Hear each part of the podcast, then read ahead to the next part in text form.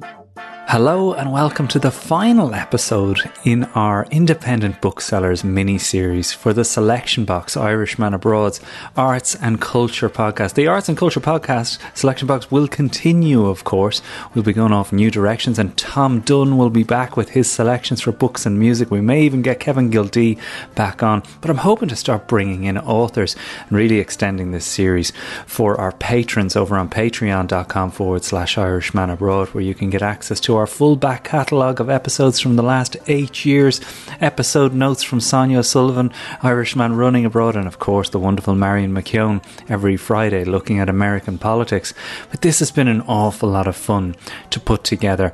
Big shout out to Dec Ryan for directing me towards this idea and really getting behind it and helping me make the introductions and get to meet some extraordinary individuals uh, who run their own bookshops across Ireland. Well, joining me today is one such person, Mary Ruddy, who runs Books at One in Letterfrack. Now, this is full circle, isn't it, Mary? Because we started the series with Books at One in Louisburgh. So I thought maybe the best way to kick things off is to get, find out your story and how the Letter Letterfrack store came about. Oh well, first of all, Jarlath, it's it's a real privilege to be on your podcast. They're they're fabulous series that you you've done, and we've I've heard some of them. I suppose the background to it is we're based in in Letterfrack, and we are publishers under the name of Artisan House Publishers. Hmm. We've been publishing since 2013, and we used to supply our books to Books at One in Louisburgh and really loved visiting that bookshop. You know, it, it has such a really welcoming atmosphere, and we had a lovely relationship with them. And then maybe some years later, maybe in 2017 or 18 or so, we read an article around Christmas time actually my husband vincent murphy read this article and he said gosh wouldn't that be a, just a lovely fit for us here and I have to admit, my initial thought was we have enough on our plate with the publishing. But as time mm. went on, we did explore it further and we talked with the One Foundation, and they seemed to think we'd be a good fit as well. So over the past couple of years, we progressed that further. And finally, just before Christmas this year, we opened Books at One Letterfrack so we are the second in the in the family of books at one, and um, of course, then with the pandemic, we ha- I think we had a ten day opening, and had to close for the next four months more or less, and we reopened just at the end of May again. Well, uh, you know, I was really delighted that you could do this episode, Mary, because as you say, with the uh, publishing side of this, you know, it's a new perspective and a perfect perspective to close off the series to give people a little idea of the books at one Letterfrack. It's located in this former Quaker workshop in the village of Letterfrack on the edge of Connemara National Park. And that workshop, correct me if I'm wrong, that's an extremely old workshop. 1850 is the year that I I see down here. Is that right? That, that's yeah, yeah. It's um, the village of Letterfrack has an interesting history. Unfortunately, mostly it's, it's, it's known for the industrial school in the more recent history. But prior to that, I, I, suppose, like particularly the west coast of Ireland, the area suffered extremely badly during the, the famine, and the Quakers were very active in reporting to the in the UK press about conditions in Ireland. And one reader of these reports was the Ellis family, John and Mary Ellis from Bradford in the UK, very wealthy textile um, merchants. Mm. And they were so moved by the reports that literally they, lock, stock, and barrel, the family moved from, I'm sure, a very uh, luxurious existence in Bradford and came to settle in Letterfrack where they built a lovely stone building, which is now the monastery hostel, and that was their residence. But they also built a, a prayer a meeting house, and they built um, trades uh, workshops, and we're mm. located in one of those in a terrace. So, in fact, th- that village really was founded is, was founded as a Quaker village, albeit by one family. And the Ellises are very warmly remembered. They weren't proselytizers. They simply were trying to give relief to families. They were very good employers. They paid above the going rate, which was abysmally low for others. It probably didn't endear them to other landlords in the area. but it certainly endeared them to the people of the area. And those workshops, our particular one was a forge and continued as a forge right up until the industrial school closed. And then there was a shoemakers, a tailors, a carpenters, um, a seamstress. So that's the history of the of the workshop we're in. So it is it's a, a building of what is it 160 70 years oh, now un- unbelievable and uh, uh, kind of symmetrical in so many ways in the in the story of books at one that they would have read something and then taken action to do something about it. Talk to me a bit about Artisan House because that's obviously where you had invested so much of your life with your partner Vincent Murphy. When did that begin? And at any point during it, did you dream that you'd have your own bookshop? You know, it's, I think a lot of people dream of owning a bookshop, actually, Jarlath, hmm. as a kind of a retirement project. You know, bookshop, little coffee area. And I suppose somewhere in our minds, we thought, wouldn't that be really lovely to have a little small coffee area, little bookshop? Uh, so it was maybe there, but as really more as a dream uh, than as a, a plan until we saw the books at one and really, had it not been for the One Foundation of Books at One, we really wouldn't have been able to realise it because it is a 170 year old building. It needed to be, you know, really upgraded to meet um, the standards of today with you know fire safety, disability access, and so forth. So that really was only feasible with the generous support from the One Foundation, and we really want to acknowledge Declan Ryan, the foundation, Joanne Hunter. I know you've talked to yes all of the people at the One Foundation because it could not have been realised without their their support, um, not just financial, but you know, in terms of advice and backup and so forth and expertise.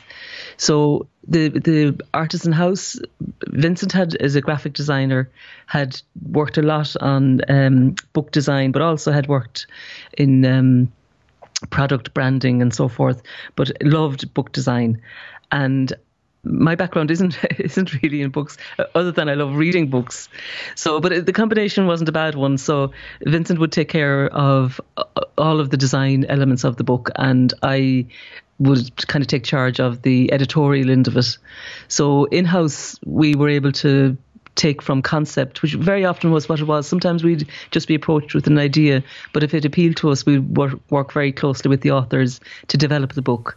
Mm. And um, we took on books that we were interested in rather than necessarily very commercial projects and, and while again we loved we loved the the publishing end of it but as a small publisher it is difficult to be sustainable yeah, you see, I, I, do love these books. I know you say that they're, uh, you know, they were passion projects. All of them. Like when I look at the collection here on the site, I mean, they are the books that when you are home visiting Ireland as an Irish person abroad returning, they are the ones that you know you kind of stumble upon in an independent bookshop, like celebrating Irish salmon, for example.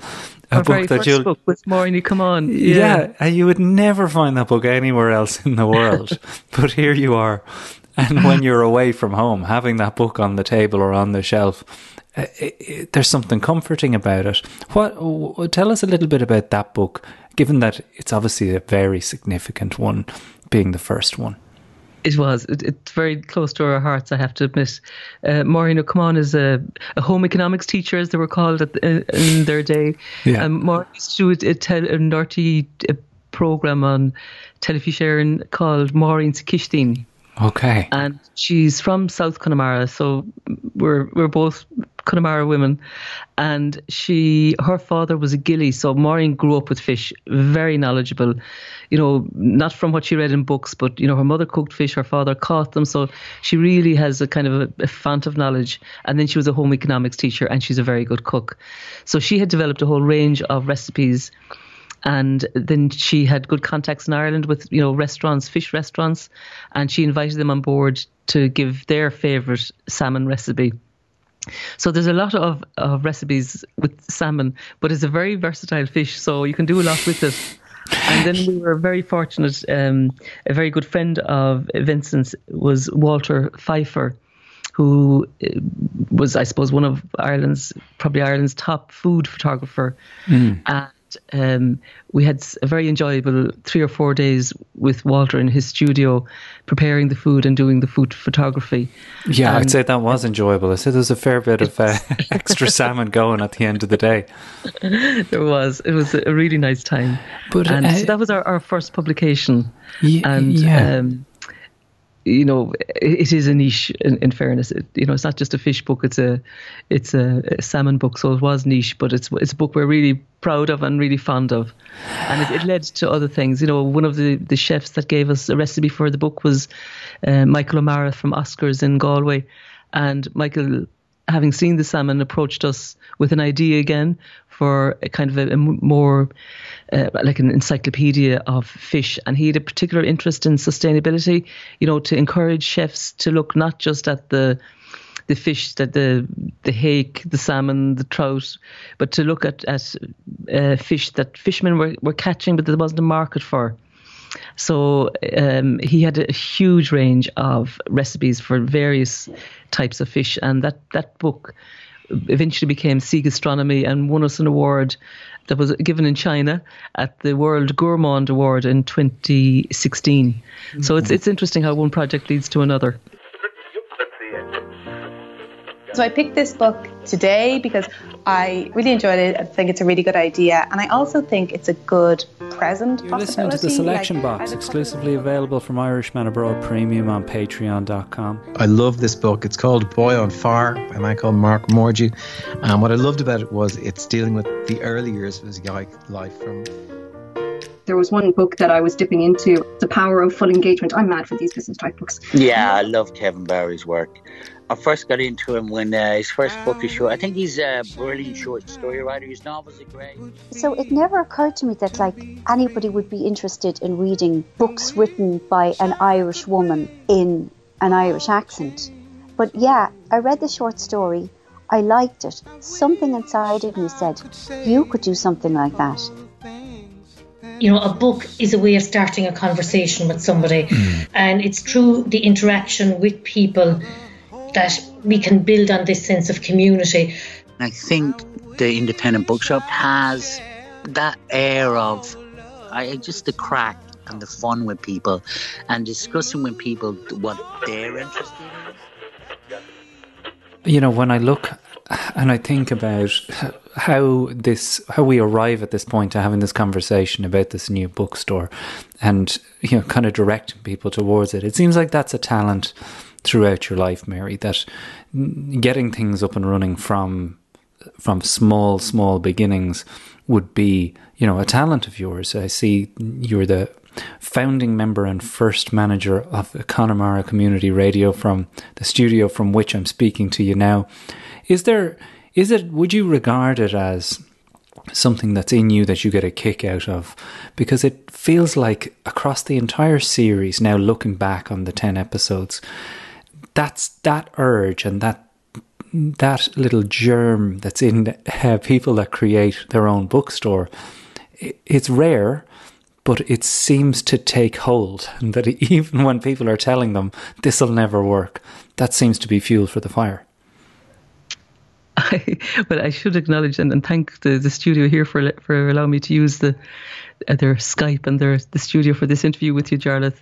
Yeah, that the radio was, was really dear to my heart. I, I just love I love radio as as much as I love books, mm. and um, and particularly the model of community radio, which thankfully this this station was founded in 1995 and it's still running strong and vibrant and has become a service in the area now that everybody just expects to, to continue forever. And yeah. I certainly hope it will. Um, it's um, you know, I think we probably are the smallest radio station in Ireland because, given the population we serve, it, you know, we, we cover probably a huge area, but it's mainly mountains and a lot of the Atlantic Ocean. So it is one of the smaller community stations, but I, I think it's regarded as one of the more successful ones also. I can feel the modesty kicking in there, Mary, as I uh, put that question to you. That like no one likes to say, "Yeah, this is."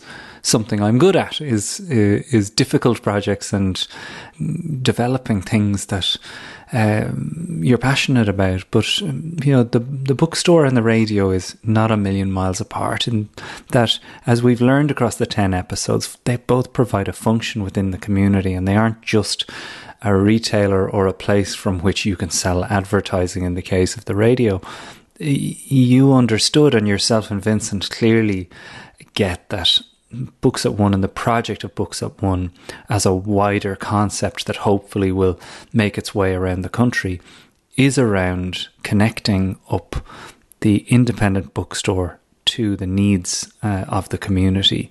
Was that something that was talked about from the very start, and is it still something that gets talked about today? Yeah, it, I suppose I do recall that when when we were setting up the station initially, we had a period when we were on air and then we had to go off air. Basically, we were pirates initially, mm. and then we had to go off air, and we ended up being off air for about five years. But I always remember a letter coming into the station shortly after, even though we'd been only operating about a year or so, coming in, um, this woman saying how much she had enjoyed the radio, how sorry she was it was gone. And then she used this phrase. She said, "It's the first time I felt that I lived in the center of my universe." And I thought that's so interesting because I suppose if you live in an area like this and grow up in it, if you do you hear it referred to at all, it's being as remote. But mm. of course, if you live there, it's not remote. It is the center of the universe. Yeah. And I think suddenly, if you turn on the radio and people are talking about your village and what's going in and on in it and what's going to be happening and what are the issues and what are the fun things that are happening, and you're playing musicians, not exclusively local, of course, but they're in there and the mix as good as, you know, as, as well as everybody else, it does shift your perspective about where you live. That it's not this remote peripheral place, and if you need things to happen, you have to move somewhere where you hear uh, where the discussion all seems to be to be focused on. Yeah. And I think a bookshop is the same. That if you know that villages and towns that have bookshops, it just adds to the vibrancy of the area. That again, it's not some not a service you have to travel to avail of. That it is that you do live in this area that has services like bookshops it's not essential, possibly, although I think it is essential. You know, it's it's like when libraries were set up. I mean, it probably was one of the most revolutionary things to happen. Free libraries, you know, people were suddenly given access to all these books, ideas. It is. It's know, the ideas, isn't it? It's yeah. The, it's it's it's this funnel through which things can be attained as well. And I, I've always loved talking to the sellers that we've had on about this thing of somebody coming in with an unusual request and going that route through the independent bookstore, or as the listeners will know, wherever they are in the world, there's probably a bookstore near enough to you where you could go in and talk about the subject, not knowing uh, what it is that you're actually looking for, but then walking out with the book you didn't know you needed in your life. Yes. That's that's the that's the satisfaction, is it not, it of is. being the bookseller? Yeah. And, uh, you know, when you come across a book and you think, oh, this is so beautiful, and, you know, you're, you're telling customers about it, but in exchange, then they're telling you about a book that they've just read that they really love, that you really should have in the shop. So it's lovely. It's a lovely exchange. Mm. I wanted to as we're nearing the end, as I said, of this this series, which has been a joy to put together, and I hope that if people are just tuning now, tuning in now to episode ten, that they'll go back and enjoy the various different conversations from the the four corners of Ireland. That we need to talk a little bit about the rise of the independent bookstore and how, in a lot of ways, this series, this mini series is created just to remind people in the way I did with the episode with my wife that the pandemic isn't over uh, for a lot of people. There was probably a sense among listeners, particularly people that are switched on uh, technologically, to the bookstore being over, and that if you want a book, you can now snap your fingers and it'll arrive at your door. But in so doing, you're missing out on the beauty of the book buying and selling experience. Do you think that uh, that is what's fueling the rise of the independent bookstore, or does it have a lot more to do with people recognizing the benefits of the machine and essentially going, I've seen that and I prefer this.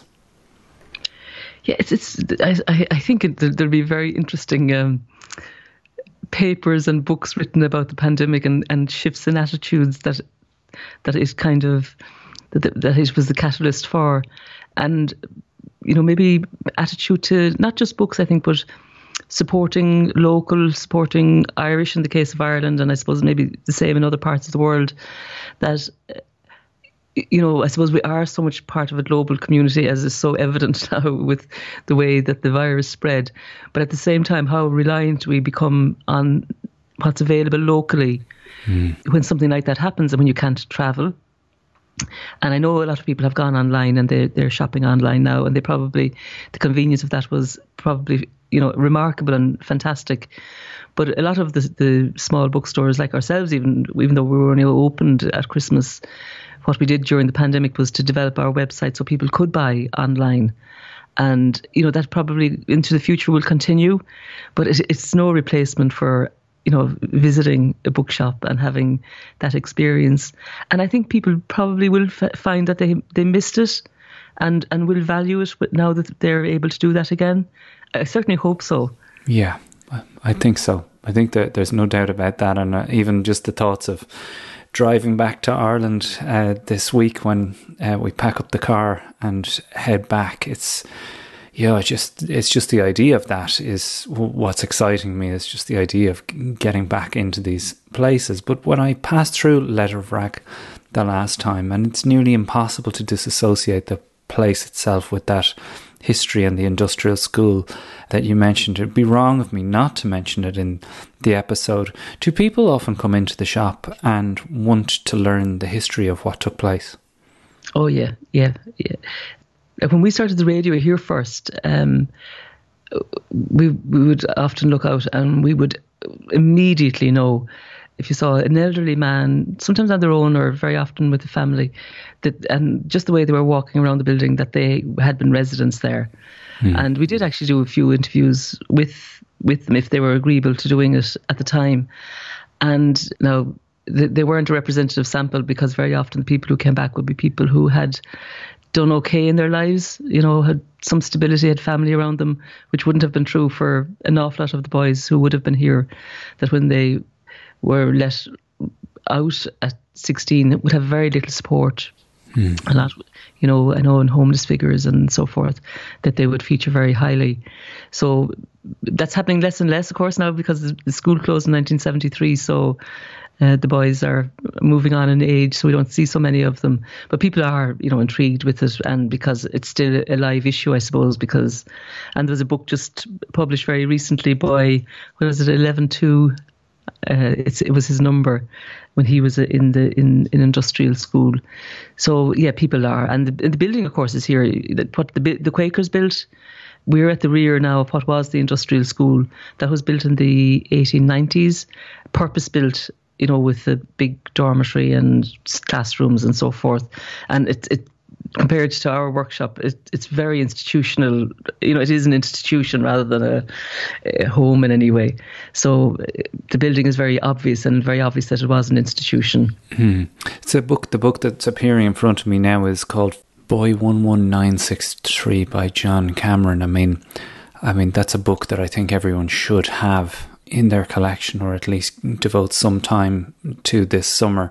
And if you are passing through Mayo or Connemara make a point of getting out to Letterfrack and Books at One or Louisburgh. This was the beginning with Joanne Hunter talking us through how Books at One works as a concept. And, you know, it sparked my imagination and it caught hold with the listeners who have enjoyed every step of this series. And I see that in the messages that I receive along the way. And hopefully, uh, yeah, I will get out there in the next week or two to once I've done my quarantine to visit the new store. But uh, Mary, thank you so much for taking the time to do this. It seems like the perfect way to have ended the series. Charlie, thank you so much, and uh, we, we very much look forward to seeing you in Books at One and Letterfrack. And uh, thank you again for including us in your podcast. Absolutely. Well, Jigsaw.ie are my chosen charity partner. If you'd like to support them this week, they could really do with your help. They've seen a 400% jump in demand for their services. And what they do is equip young people in Ireland across all communities with the mental health skills they'll need to survive beyond the pandemic. They're an ear and a shoulder for those young people who maybe can't talk to anyone close to them at this point in time and just need a little bit of help with resilience or simply just somebody to talk to. Jigsaw.ie. If you have a young person in your life, chances are they could do with a little bit of help there. That's Jigsaw.ie, the chosen charity partner of Irishman Abroad and all our podcasts. I'll be back on Friday with Marion McKeone for more Irishman in America. And of course, the big interview is back again on Sunday. Mary Ruddy, thank you so much. Thank you very much, Charles.